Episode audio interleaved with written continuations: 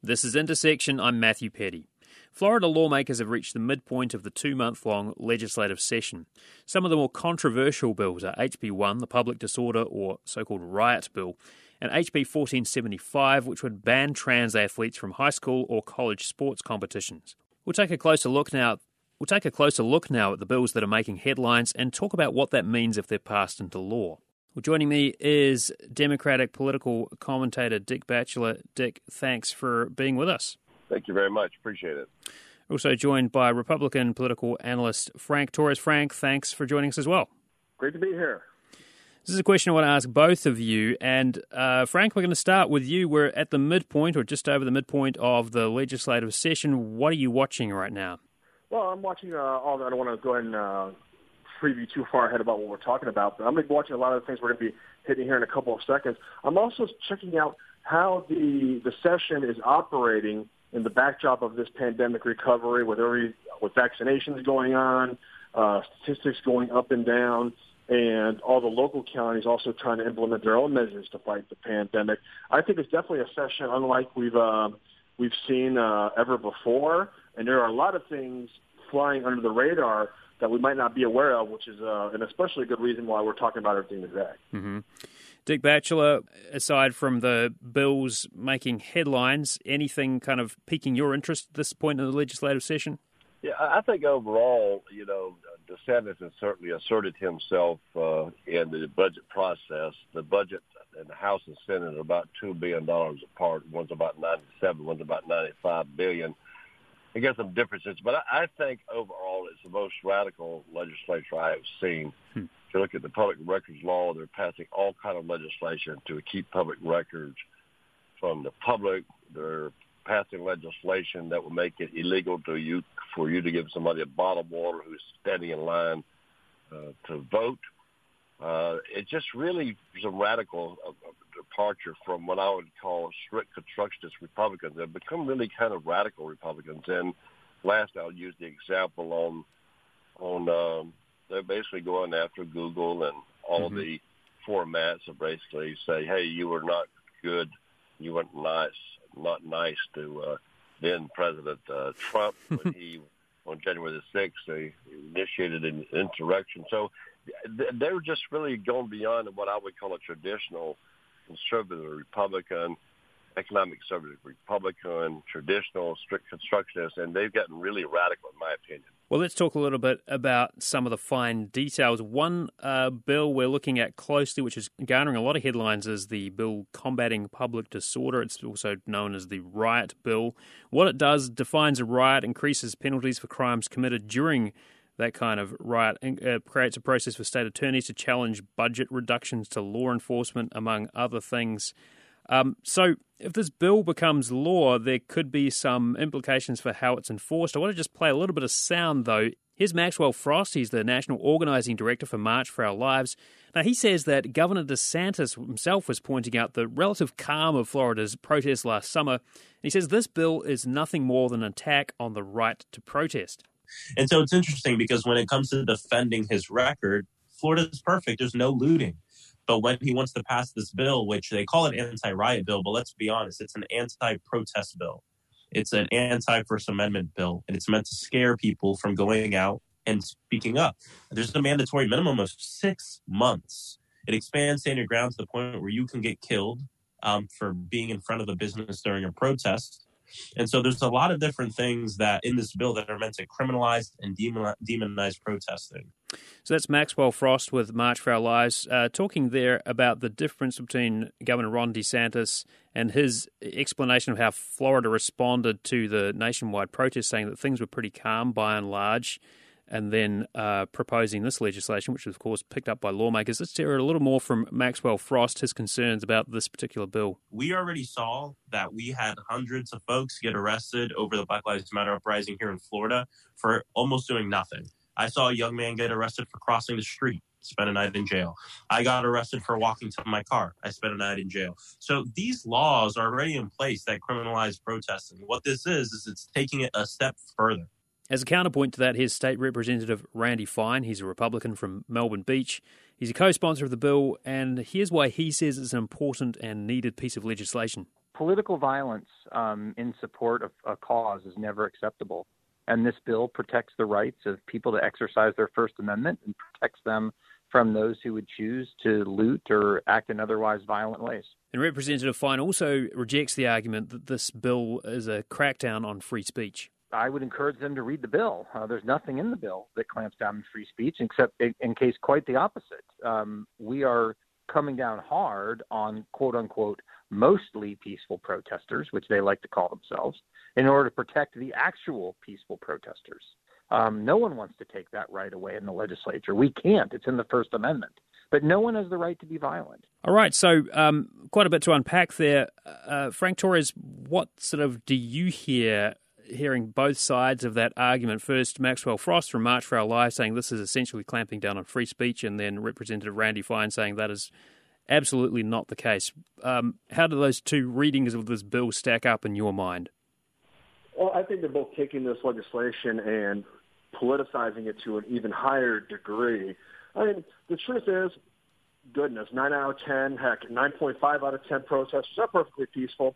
And they show up, they they know the drill. Uh, they you know they march, they uh, they get their message out, and they go home. But unfortunately, there's that small element which has been unable to be controlled by by certain groups, really on both sides that just don't know how to behave, and it poses a significant um, risk to to our law enforcement and certain businesses. Now, most protests are uh, nonviolent, and if those you know people participating in those protests protests remain nonviolent, then they don't have anything to worry about. But I certainly don't see anything wrong with uh, with taking the extra measures to protect businesses and, and people in the community. But really, I think it's just a a bill that in previous years would have been mostly for show.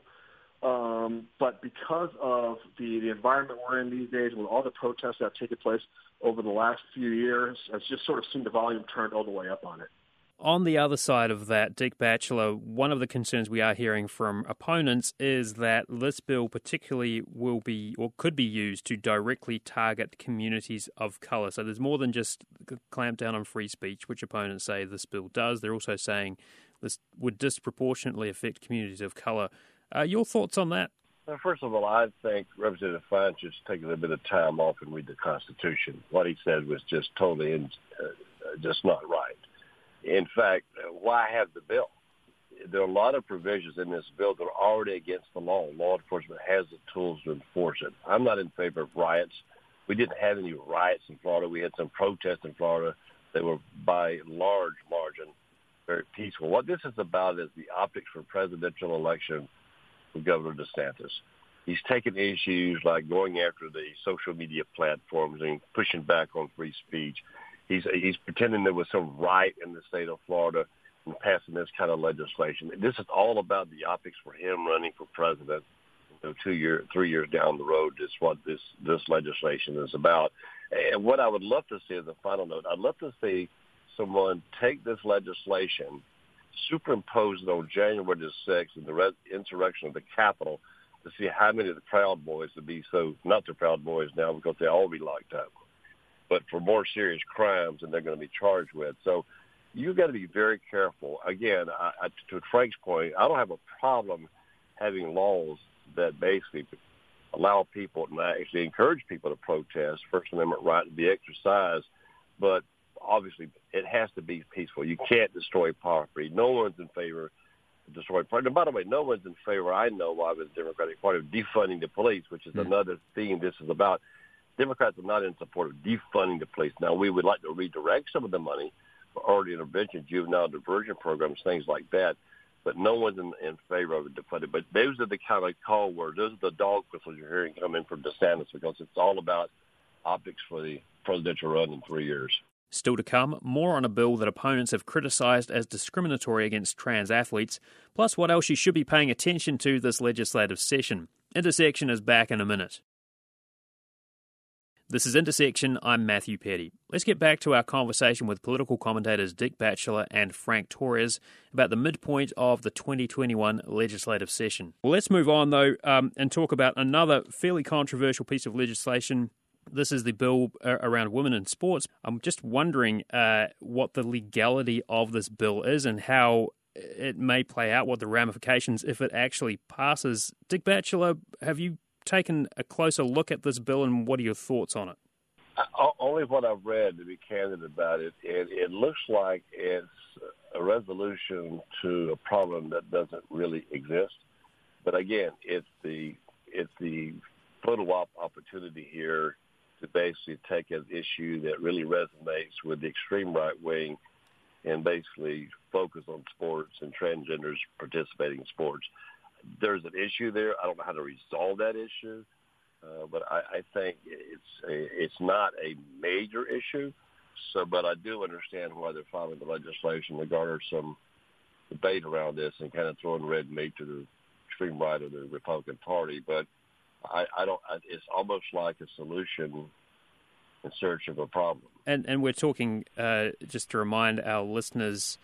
Uh, about the Women in Sports Bill, HB 1475, which would require anyone participating in girls and women's sports at the K through 12 and college level to be biologically female. Frank Torres, uh, is there kind of more of a national audience for this this piece of legislation? Do you think, uh, and and how would you see it playing out if it actually makes it all the way through and gets to the governor's desk? I think it's a complete waste of time. I, I, I agree with Dick. It's a photo. It's photo op legislation, and you know, there's normally a fair amount of photo op legislation uh, in every session, but I mean, we've got a lot going on right now, and I just think there's just so many areas involving the environment, involving economic development, uh, and, and, as well as other areas of, of government, including education, and we're worried about a you know a transgender sports uh, bill having you know to do with with this particular subject uh, in the middle of one of the most important sessions that we're having in some time. And I think it's just it's one of these these bills that when I see taking up time during hearings, you know, I just want to roll my eyes because there's just so many other better things we can be working on. Uh, Dick knows from firsthand firsthand experience that this is a race against the clock. These legislative sessions, mm-hmm. and to just see this, you know, taking up a bunch of time. When there's just so much going on. It's particularly frustrating. If you're just joining us, we are speaking with uh, political commentators Frank Torres and Dick Batchelor, taking a look at what legislation is on the table midway through the 2021 legislative session. Let's take a look now at HB 161 and SB 544. These are uh, bills that have been proposed by Democrats in Tallahassee, they would revise the composition of judicial nominating commissions. So currently, the governor appoints nine members to each of the 26 uh, JNCs. Four, three of those members are from a list recommended by the Florida Bar. Under this legislation, though, the governor would only appoint three members to each nine member nominating commission. Three others would be appointed by the Florida Bar. Then six members of each JNC panel would select the remaining three members. So the bills also provide that no more than five members of each commission be of the same political party. Um, so, just kind of taking a closer look at that, um, I'm wondering, you know, what the ramifications may be of this uh, of of this bill, sort of changing the way those judicial nominating commissions are formulated and how they operate, and what that means for the courts. Um, Frank Torres, your thoughts on this? Well, I think any bill that any bill that takes away power from a governor is going to, you know, such an uphill climb when he's got a friendly legislature, and I think that's the situation that we have here. Mm-hmm. Um, of course, there's been a lot of controversies involving um, judicial nominees and, and those who are, have been selected uh, to fill these uh, these spots on the bench around the state. And you know, and I think if there is one, I don't think this legislation is going to be um, too relevant, and you know, given the current climate in, in Tallahassee. But I think it is good, a, a very good thing that we're uh, we're paying attention to the issue of judges and, and judicial nominations because it's really important. And mm-hmm. a lot of times, you know, decisions are made, um, you know, in Tallahassee and around the state where they've already happened and it wasn't even on our radar. A lot of, you know, a lot of your casual voters, a lot of your regular residents living living every day, um, you know, just living their lives every day, are surpri- are unfortunately very blind when it comes to the issues of judges and uh, how they're selected, and even some of the judicial elections when you um, when you go further down the ballot. So, I mean, I think the legislation will ultimately be uh, ineffect- ineffective, and uh, but it is a good thing that we're talking about it. Uh, if anything, just to educate people more on how the process works. Mm-hmm. Dick Batchelor, is this an attempt by Democrats to keep DeSantis from loading up the courts with nominees that are friendly to his policies? Yes. but let, let me as a member of the legislature way back when, we mm-hmm. did what we call the modified Missouri plan for a judicial selection of judges, and where you basically have a judicial nominating commission that's balanced, and you would take names and advance them to the governor's consideration. But the Florida bar has a number of seats, as you've alluded to, and you try to depoliticize it because we had problems with we had two or three Supreme Court justices in Florida. They were they were I think a couple of them went to jail. There was a lot of uh, corruption amongst the judiciary. So the thought was if we did a, a judicial nominating process where you nominate judges, it would take away some. Of course, circuit judges and county judges still run, mm-hmm. but the appellate level you don't. There's an appointment process up to the Supreme Court. But the, the bar, the Republicans, frankly, do not want the bar to have the influence on the nominating commission. It is extremely political, and if you look at the Supreme Court, this is an observation, not a criticism. It's just what it is. Mm-hmm. Supreme Court in Florida is extremely conservative. The uh, governor's appointed extremely conservative, and I would argue some not very qualified to be on the circuit level of the bench. But uh, any kind of legislation that would restrict the governor's hands so he can't further influence from his, his political philosophy regarding the selection of judges won't pass. And what if it did? It'd be the first thing vetoed. It's just not going to happen. But uh, but again, it, it is political, obviously, because you're trying to insulate politics from judicial selection, but it is politicized at this point. So uh, but no legislation is going to pass hmm. or, or, to be vetoed if it were to be passed. So, as far as legislative sessions go, uh, oftentimes we find ourselves discussing constitutional amendments. Um, this year, no different. There are a few things up for consideration here. Uh, HJR 61, SJR 1238. Both of these would increase the percentage of elective votes required to pass a constitutional amendment or revision from 60% to 66 and two thirds of a percent. And they'd also allow an amendment to or revision to the state constitution to be repealed by the same percentage of electors that was required at the time of passage of such amendment or revision. Now, we've seen constitutional amendments passed and then the implementation of those delayed and delayed. So, uh, you know, there's always going to be controversy around, first of all, these amendments making it through and then how they're implemented.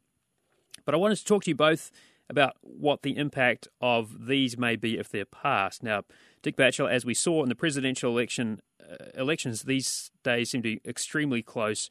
With this resolution, uh, you know, amping up or, or, lifting the bar on the percentage of, of electors needed to to bring about a constitutional amendment, how do you see that affecting things moving forward?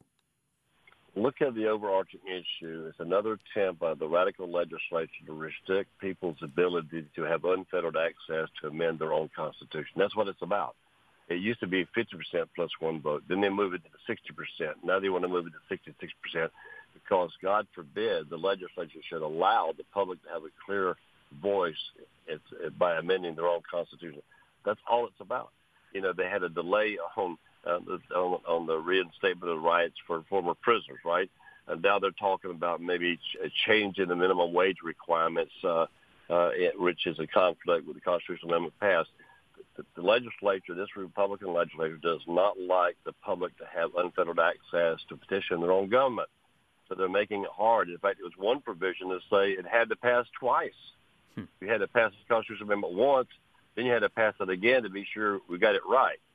So my suggestion would be, okay, you have to get elected twice. You get elected in November, and uh, and then I think you need to run again in December because we might have gotten it wrong the first time around. It, it's it's from a from a a uh, philosophical standpoint, it's very onerous. Hmm. It's very offensive because that's all they're trying to do is make it hard for you to petition. In fact, the other thing, the John Morgan Amendment basically says you cannot give more than three thousand dollars to advance a constitutional amendment. Well, what is that about? That's about taking away funding for people to secure the signatures, which is very expensive to put a constitutional amendment on the ballot. Hmm. It's all it's about. It's about trying to keep. God forbid the public should have the right to petition the government. That's what it's all about. It is radical. Well, I just wanted to sort of close out by asking you alluded to this at the top of our conversation, Frank. There, there are a lot of things that maybe you're not getting the headlines, but are critical to pay attention to. I wonder if there's just a couple of pieces of, of legislation or things that you think it's particularly important to be to be uh, keeping your eye on right at this point in time, whether it pertains to how uh, we get out of this pandemic or other economic issues that are pressing at this point in time? You know, I'm going to go. It's a tough ask of an audience because it's just so wonky. But I'm going to go budget line items. I think that there have been a lot of, you know, I think the governor's veto pen is going to be especially powerful this year, and and what's getting approved for our, for our funds up here in Tallahassee is more important than ever.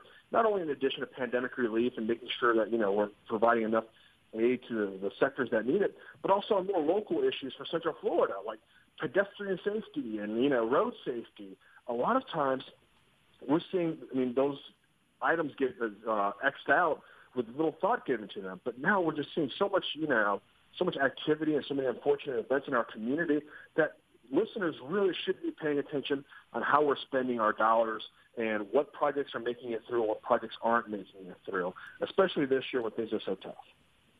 Dick Batchelor, what do you think people need to be paying extra attention to besides the headline uh, grabbing bills? I think uh, getting back to some of the philosophy that's been reflected, the one thing that's unsettling, I think, to a lot of people is the preemption of local decision making by the legislature. Uh, you know, you can't do masking regulations. You can't pass environmental standards that that uh, are more uh, substantial than the state has, has set up. So the whole effort, I, recognizing that cities and counties are creation of the legislature, I understand that, but local government, uh, I think it was Jefferson said the government closest to the people is the most effective government and the most responsive government. Why would the legislature now want to preempt local decision making by the mayors and cities, the city council members and the county commissioners? So to me, that's kind of under the radar right now because there's so many things going on. And uh, to borrow uh, modifying term of Frank, I think that's strange. Dick Batchelor, Democratic political commentator, former Democratic state representative, thank you so much for joining us. Appreciate it as always. Thank you very much. And we're also joined, of course, by Frank Torres, Republican political commentator. Frank, great to have you back as well. Anytime. Still to come, advocates say it's a case of when, not if, for Medicaid expansion in Florida. But is the Sunshine State ready for it? It will pass eventually in Florida and everywhere else. Um, there's just too much at stake. Too too many people are suffering. That's becoming more and more known, and the economics are so powerful. The case for expanding Medicaid. That's when Intersection returns. This is Intersection. I'm Matthew Peddie. The Florida legislature is getting closer to passing a budget. Healthcare is the second largest item in the budget. 32 cents out of every dollar the Florida state government spends is on Medicaid, it's the state federal health insurance safety net for low income Floridians. The pandemic and recent federal incentives have reignited the debate in Florida on whether or not to expand Medicaid. Well, joining us today to discuss Medicaid and healthcare funding in Florida is WMFE health reporter Abe Aboraya. Abe, thanks for being here. Thank you. We're also joined by Robin Rudowitz with the Kaiser Family Foundation. Robin, thank you as well. Good to be here.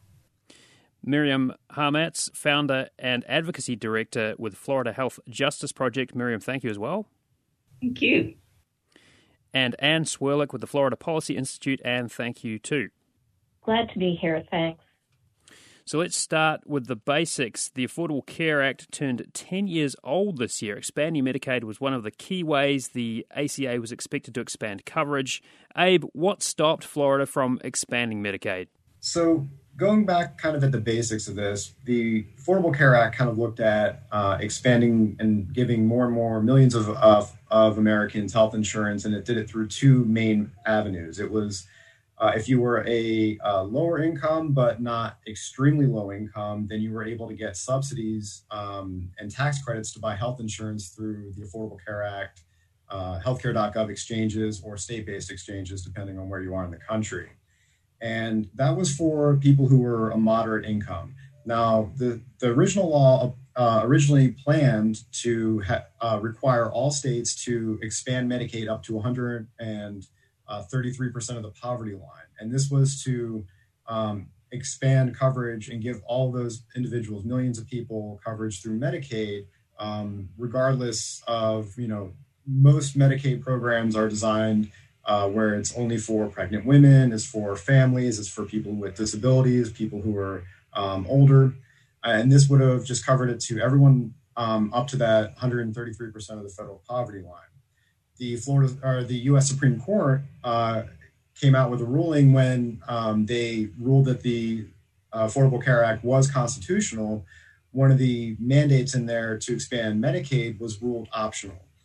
Mm-hmm. And so Florida was one of the states that did not opt to expand Medicaid. It's been debated uh, basically um, every year since then. At some point or another, it's been debated in Florida whether or not uh, we should accept federal money to come back down to expand Medicaid or not. Mm-hmm. And it, sometimes it's come pretty close, but so far uh, it hasn't hasn't come to fruition in Florida. Moving forward to this year, what exactly is being proposed in Florida, and how likely are we to see an expansion of Medicaid? So there are two separate policy things that are being discussed in Florida right now. Uh, the first one is Democrats are again um, trying to uh, convince the lawmakers in, in the state to allow Medicaid to expand to 133 percent. Uh, so this is again the the big one that that uh, we're they're trying to go ahead and get that going through in the in the Florida uh, legislature. That one, um, you know, it's going to be debated, but whether or not it actually goes through, it's kind of up in the air. Uh, the other pack, or the other part of this, though, is that the House Speaker Chris Sprowls has talked about expanding Medicaid uh, for pregnant uh, mothers a year past birth. So one once you give birth, the the currently right now you are covered for 60 days after birth. And this measure would continue that for a full year past birth. So that one um, has a much smaller price tag. Uh, it's a lot more of a narrow expansion, um, but it is something that uh, the House Speaker has has indicated that he's in support of, and, and we're still waiting to see what comes out of the, the Senate and the governor's office on it as well. Mm-hmm. Well, Robin Rudowitz with the Kaiser Family Foundation, is Florida in the minority when you look at the number of states that have actually taken up the federal government's offer to expand Medicaid? Um, yes, right now there are 12 states that haven't adopted the Medicaid expansion included in the Affordable Care Act. Um, and that means there are about 2.2 million people nationally that fall into what we refer to as the coverage gap. So they're people, um, adults, so adults without dependent children, as well as parents that have income above the current Medicaid threshold. Um, that are not eligible for Medicaid and they can't get subsidies in the marketplace. So essentially, these individuals have no affordable coverage option, and Florida is one of these 12 states that has not um, adopted the Medicaid expansion. Mm-hmm. And one consistent argument that you do hear against expansion, at least in Florida, is that it will cost the state too much money. Have you seen that happen in other states that have followed through and, and picked up the federal government's offer to expand? Um, I think that's a good question, um, and it's certainly been part of the debate. I think it's important to understand that under the current Medicaid program, um, st- the financing is shared between states and the federal government, and the match rate that the federal government pays is based on a state's um, per capita income. So poorer states have a higher share. With the expansion, um, all states at this point get a 90%, so the federal government pays 90% of the cost of the expansion population, so much higher than any state, um, the traditional match rate. So there's a much, it still requires 10% share from the federal government.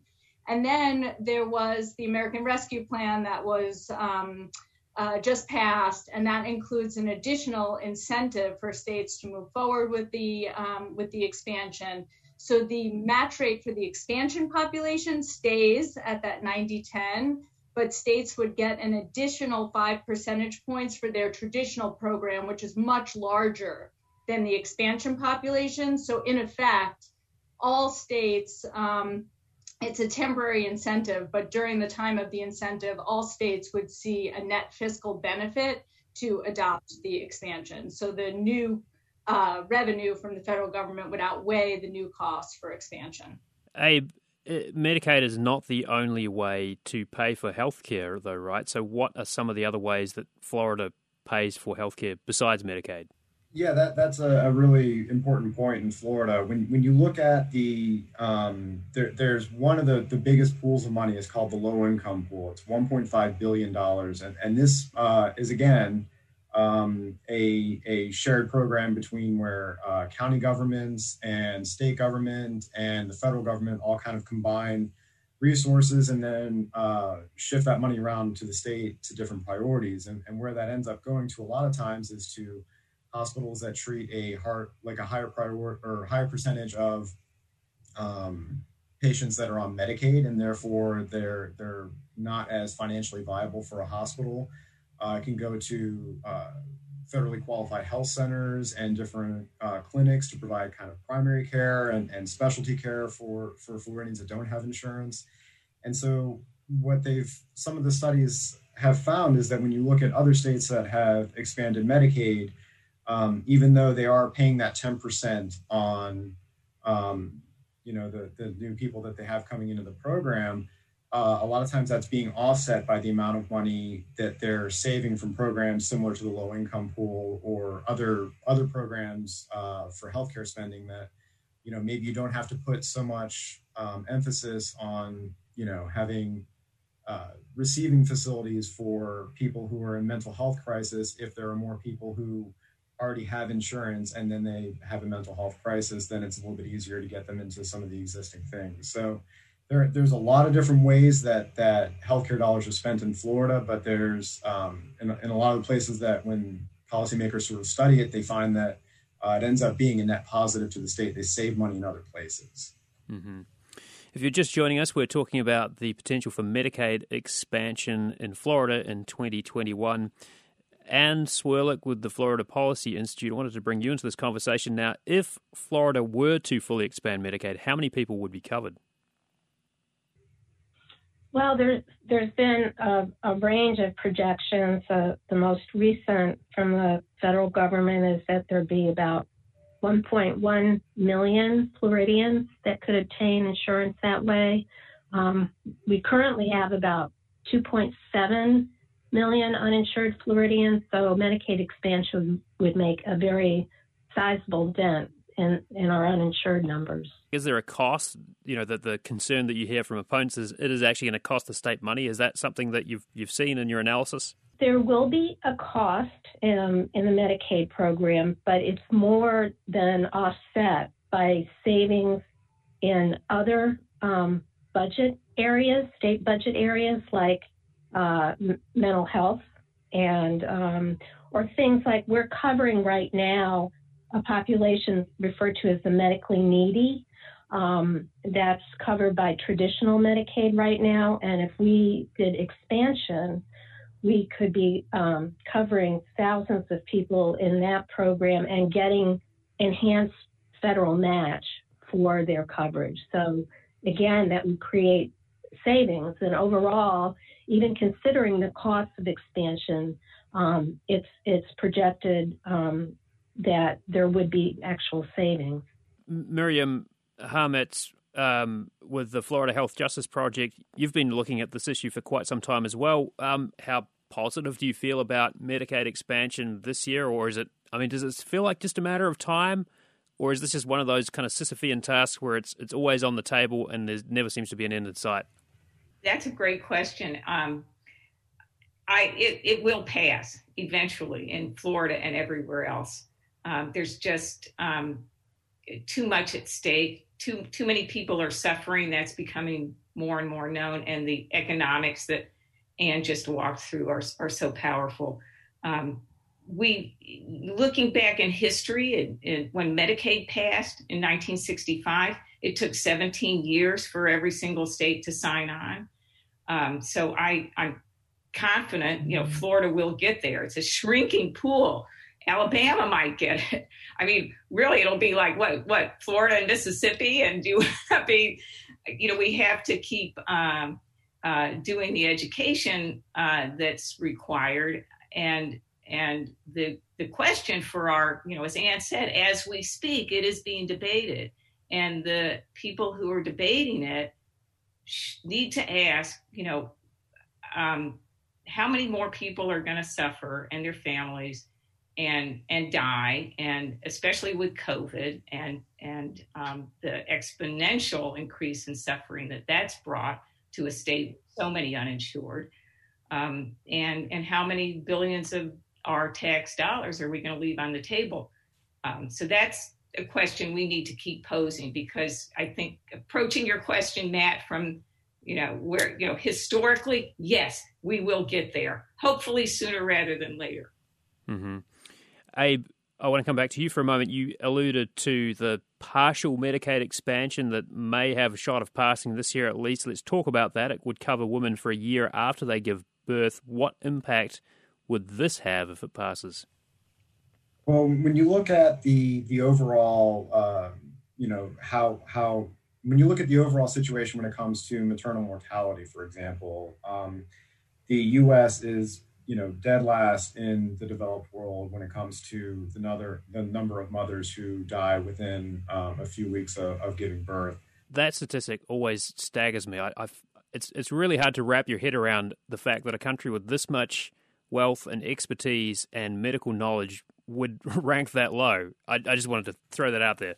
Oh no, and, and it's six to seven hundred people a year, and and when you when you look at it too, uh, Florida has has been studying this issue because it had really high numbers a few years ago, and so there's a um, committee called the Pregnancy Associated Mortality Review Committee, and they they took they take a look at um, whenever someone um, you know dies within a year of giving birth, they they will go through and they uh, accumulate all those records and go through it and you know what they found is there's you know 42 people who died in 2018. The last time they they were able to go through all the the numbers, it was 42 people who died post pregnancy, which for Florida puts us uh, right about on, on average with the U.S. at about 15.8 deaths per 100,000 live births.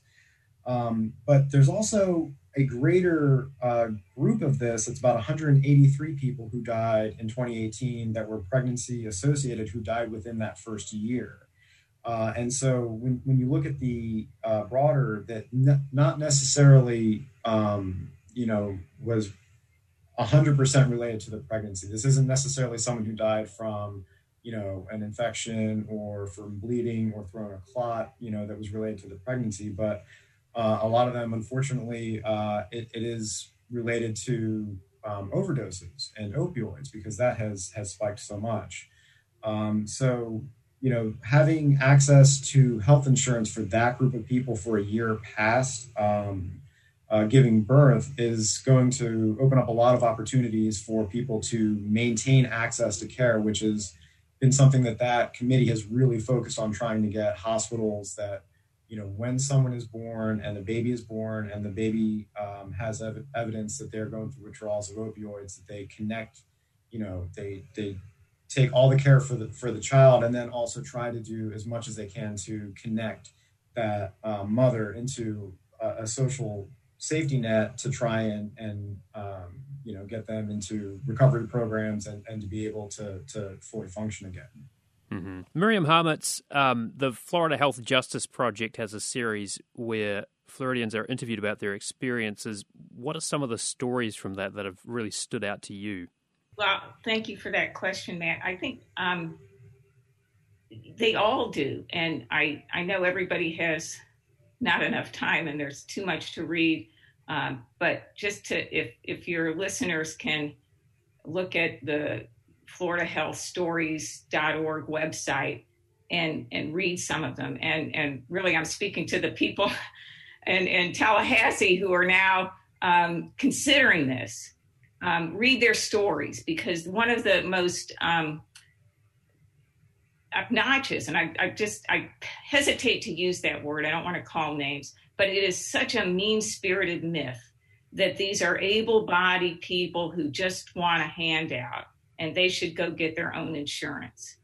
And the the stories that are are shared of who the people are uh, in Florida really spells out why that is such a myth. These are, for the most part, hardworking people who, um, you know, because of our economy, we are basically a tourism um, construction, uh, uh, based economy, agriculture, don't have insurance through their jobs. And, and so, and many are making less than 100% of poverty, so they cannot get a subsidy to buy insurance in the marketplace. And insurance is too expensive. That's the no path to affordable coverage. And so they're shut out, that population. And then there are a lot of people um, whose stories that we've shared um, who are older. And I, I can say that as an older person myself. And when, and again, when you, most of their jobs, many are working and many are not now, because again, the type of work people do in Florida, taking care of older people, taking care of kids, um, they're on their feet. Construction, it's hard and the body breaks down and stuff happens and then they end up many of them who's who have shared their stories with us so they can be known publicly and to elected officials they can't work they could the problem could be fixed if they had insurance like um, you know, a lot of arthritis related work a car maids who use their hands a lot get carpal tunnel and can't do that work or construction workers with um, who need a knee replacement and so they can't return to the workforce until they get it treated. And these are the types of treatments not available at primary care centers. So they have, we've lost them to the workforce. They're suffering. And one of the um, uh, painful, repeated phrases you hear is, I'm just hanging on till Medicare. And we, th- I think, again, as an older person, we don't want to be wanting to age faster. Uh, and we are one of the few places, you know, Florida and the other 11 states, really probably on the planet, where a big segment of older um, uh, people want to get older faster. They're just waiting till 65. We've been talking about possible expansions to Medicaid, but there are also cuts to Medicaid on the table. Uh, Anne Swerlick, what are some of the most concerning cuts that lawmakers are considering? Well, and let me, I, I do want to make one point before we pivot to the cuts. Sure. And that is while it's wonderful that the legislature is looking at this extension of postpartum coverage for women, um, make no mistake, it is not Medicaid expansion. Um, the postpartum coverage, these are, are women we're covering already when they're pregnant, and we would be extending their coverage up to a year, which is um, terrific. And hopefully the Senate will step up and do this. But um, it, it's important to note that those women, after a year, a substantial number of them are going to fall off the cliff and not be be uninsured and not have coverage. And that's where Medicaid expansion would come in. So we think that, you know, these are two initiatives that very much complement each other. Um, but um, we don't want to lose sight that they're not a substitute for each other. But getting to your, your question about the cuts, um, this is very concerning, especially in a year where, you know, Congress has appropriated um, billions of, of dollars to try to help um, uh, keep people, um, keep their coverage, uh, get coverage, healthcare coverage um, at this moment where, you know, it's all the more critical. Um, but despite that, there is, are proposals in the Senate to um, one is to eliminate coverage for young adults 19 and 20. Um, uh, there's another proposal to cut um, various services for adults, including vision and hearing and podiatric services. These are these are services that are very critical um, for for seniors um, because they often they, they cannot get this coverage under their Medicare benefits and they look to Medicaid to to pick up that coverage. So um, you know the, these are um, troubling cuts, and we're still working to to push back on them. Miriam, you had some thoughts about medical debt and and uh, kind of COVID long haulers. Uh, that sort of complicates things a little bit for people who who are on the margins of healthcare coverage, right? Right. And just back to your first question, Matt, who are who are these people? And and and again, some of the common themes that run through there. Many of them obviously working and wanting to go back to the workforce if they've had to leave because of an untreated condition. But some of the other themes that we're hearing from a lot of people who are willing to share their story are concerns about medical debt. So people who have um, been uninsured and had to get treatment, whether for COVID or another uh, problem, then get a huge amount of debt. Mm-hmm. And so they're reluctant now, as they're struggling with whatever they need to get medically, to go back and get treatment. And that is such a perverse um, problem in a state where we're struggling to get this pandemic under control. People should not be reluctant to get care when they need it. Uh, it's, you know, Robin had mentioned the literature review, and one of the things that's most striking is health outcomes for people who have coverage. So, so that that medical debt piece is is something we wanted to be sure to flag. And then the other issue that everybody in the country is learning more about is long COVID. And that's going to be, again, another, again, with Florida uh, having so many uninsured, think of the, you know, the 2.7 million and 1.1 million we could get covered that are going to need treatment by specialists, treatment you're not going to be able to get at a healthcare center. Um, and so they are going to be left out, and many of them unable again to join the workforce if we don't get insurance, Medicaid expansion. Uh, and just to kind of wrap things up here, there has also been an effort to get a Medicaid expansion initiative in front of voters in the form of a constitutional amendment in 2022. Is that the ultimate backstop that voters could actually bypass the Florida legislature altogether? That's right, and that that's been um, undertaken. Some of the other states that have recently um, passed Medicaid expansion measures, um, and that would be a way where um, Floridians could weigh in directly um, on whether this policy change should should occur. And we know it's very popular in Florida, um, and so that that is another um, track that is underway. Kind of follow up on that, Robin. I wonder what you're seeing in, in the research that the Kaiser Family Foundation has done into kind of alternate ways to get Medicaid expansion done in states where maybe there's a legislature that isn't altogether too keen? Are, you seeing a lot of uh, advocates going the route of a constitutional amendment? Well, that's certainly how uh, the most recent states have have adopted expansion. So both Missouri and Oklahoma uh, did pass a ballot measure with a constitutional amendment to move forward with expansion.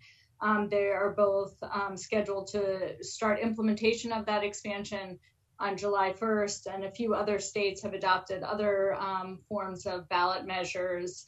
Uh, Medicaid re- expansion remains pretty popular among voters. Um, um, so the ballot measures that have been put before voters have um, have passed.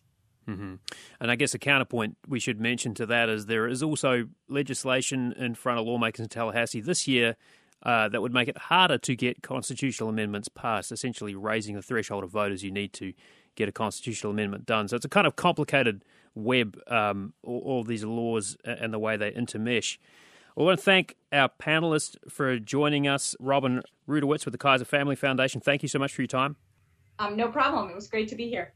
We're also joined by Anne Swerlick with the Florida Policy Institute. Anne, thank you as well. Thank you. Miriam Harmatz, founder and advocacy director with Florida Health Justice Project. Miriam, thanks so much to you as well. And thank you for this important uh, panel. And the timing is perfect. And one last point if people want to know what to do, go, there's a big coalition. It's at healthcare4fl.org. So go there now and you can follow um, what's happening today in the legislature and and and make your voice, share your your story, and con- contact your elected officials. And of course, Abe Aboraya, our healthcare reporter. Abe, thanks as always. Thank you. Support for Intersection comes from Advent Health and from our listeners. Production assistance for today's show from Clarissa Moon and Abe Aboraya. Subscribe to the podcast on iTunes, Google Play, Spotify, or wherever you get your podcasts. You can also find archived shows on our website, wmfe.org slash intersection. I'm Matthew Peddie. You can follow me on Twitter at Matthew underscore Peddie. Follow the work of the WMFE news team on Facebook or at WMFE Orlando on Twitter. Thanks for listening.